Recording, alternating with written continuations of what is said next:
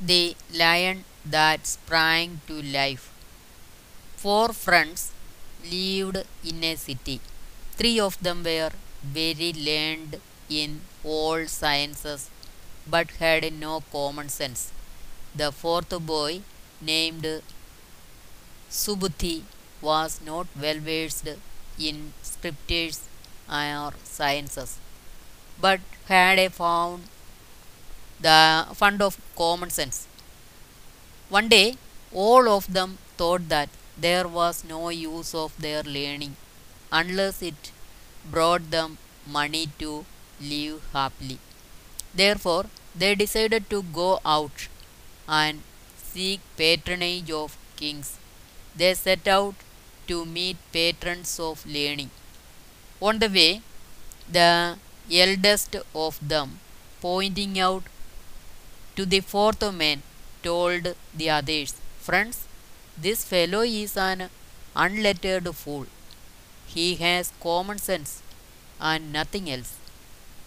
I am not going to share my earnings with this fellow. Let him go home. The second man also supported the eldest boy's suggestion. But the third boy said, Friends, it is not proper to send him back. We played together and he is one of us. Let us share our gains with him because elders have said. He who has a narrow mind thinks this is mine, this is his. To a large hearted person, the whole world is his family. In the end, the other two agreed with the third boy's suggestion and let the common sense man accompany them. As they continued to travel, they reached a forest where they saw a heap of bones. One of them told the rest, Look, here is an opportunity to test our learning. Some animal is dead. Let us bring it to life using the knowledge we have acquired. The first said, Okay, I will use my learning to assemble the bones into a skeleton. With the power of learning, he ordered all the bones to come together and become a skeleton. When the skeleton was ready, the second man commanded flesh and blood to fill the skeleton and skin to cover it. When the third man was about to bring life to the body, Subhuti, who had only common sense, warned him Look, this looks like the body of a lion. If it comes to life, he will kill all of us. The man who was to put life into the body of the animal told Subhuti, You are a fool. Do you think I will lose this opportunity to test my learning? Subhuti then told him to wait so that he could climb up a tree for safety and went up a tree. When the first man gave him life, the lion came alive and killed all the three learned men. Suvarnasiddhi continued, That is why I have always said, even if one is very learned, if he is without common sense, becomes the butt of ridicule. Like the learned in his story. What is that story? Please tell me, asked Chakradhara. Suvarnasiddhi began to tell the story. There lived four young Brahmin boys in a city. They were good friends, eager to go out and acquire knowledge. They went to a place called Kanyakubja. They joined a monastery and began studying sciences and scriptures. After 12 years of learning, they thought it was time to go home and asked their guru for permission to leave the monastery. After taking his permission, they started their homeward journey.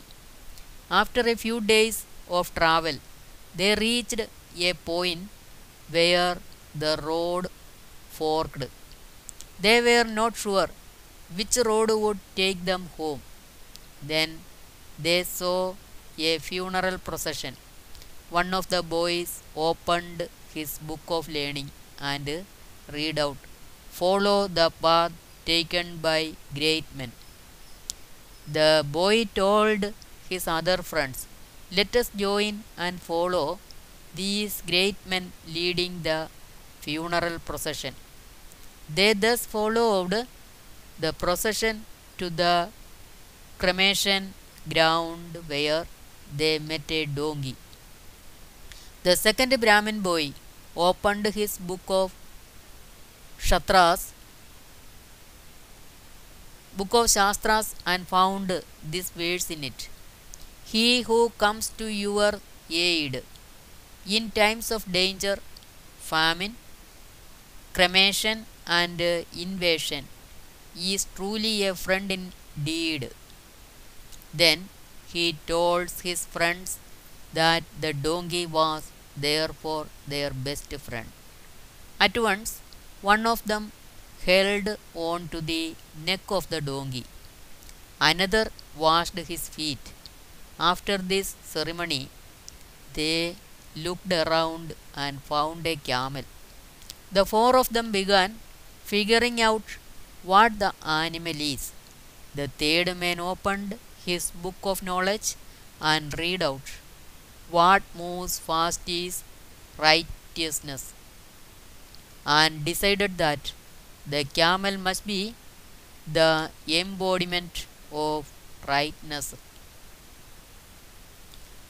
The fourth man referred to his book and found that rightness and friendship should always be together. They then tied the donkey and the camel together. Informed of this, the donkey's owner rushed to beat the four Brahmins, but they escaped before he came. They continued to travel till they reached a river and found a big leaf floating over the water.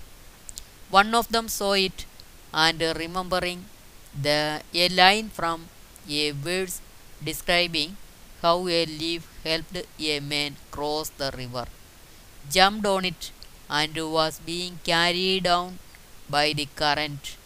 The second Brahmin saw his friend in distress and remembered a verse when total loss stares in the face.